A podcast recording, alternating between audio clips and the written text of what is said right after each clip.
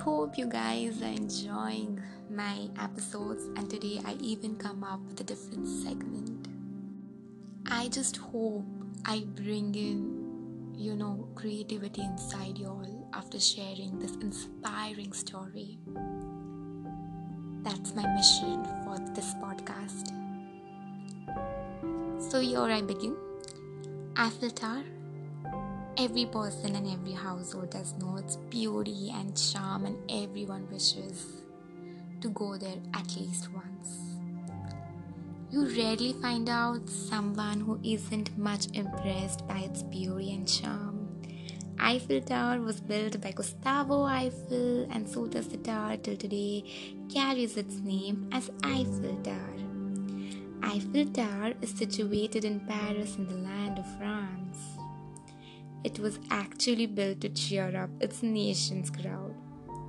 On their 100th anniversary of French Revolution, French Revolution has always been an important, the most significant event in French history. During this day of French Revolution, people did things to improve the quality of life in Paris as well as France so did they decide to build up a huge building, a monumental structure.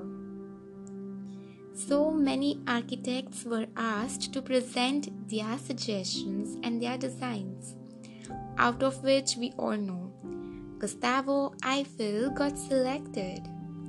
Politicians were really impressed by his design. But even Eiffel Tower had many haters. That's just bizarre to think, right? They thought the structure was unsound. So, listeners, please think what if the structure, the design, was a common one, not an out of box style? Would it gain that much of pride and prestige and attention which it is getting today? I agree it faced abundant oppositions, yet today it's been remembered by many individuals as a plan to go on their romantic vacations.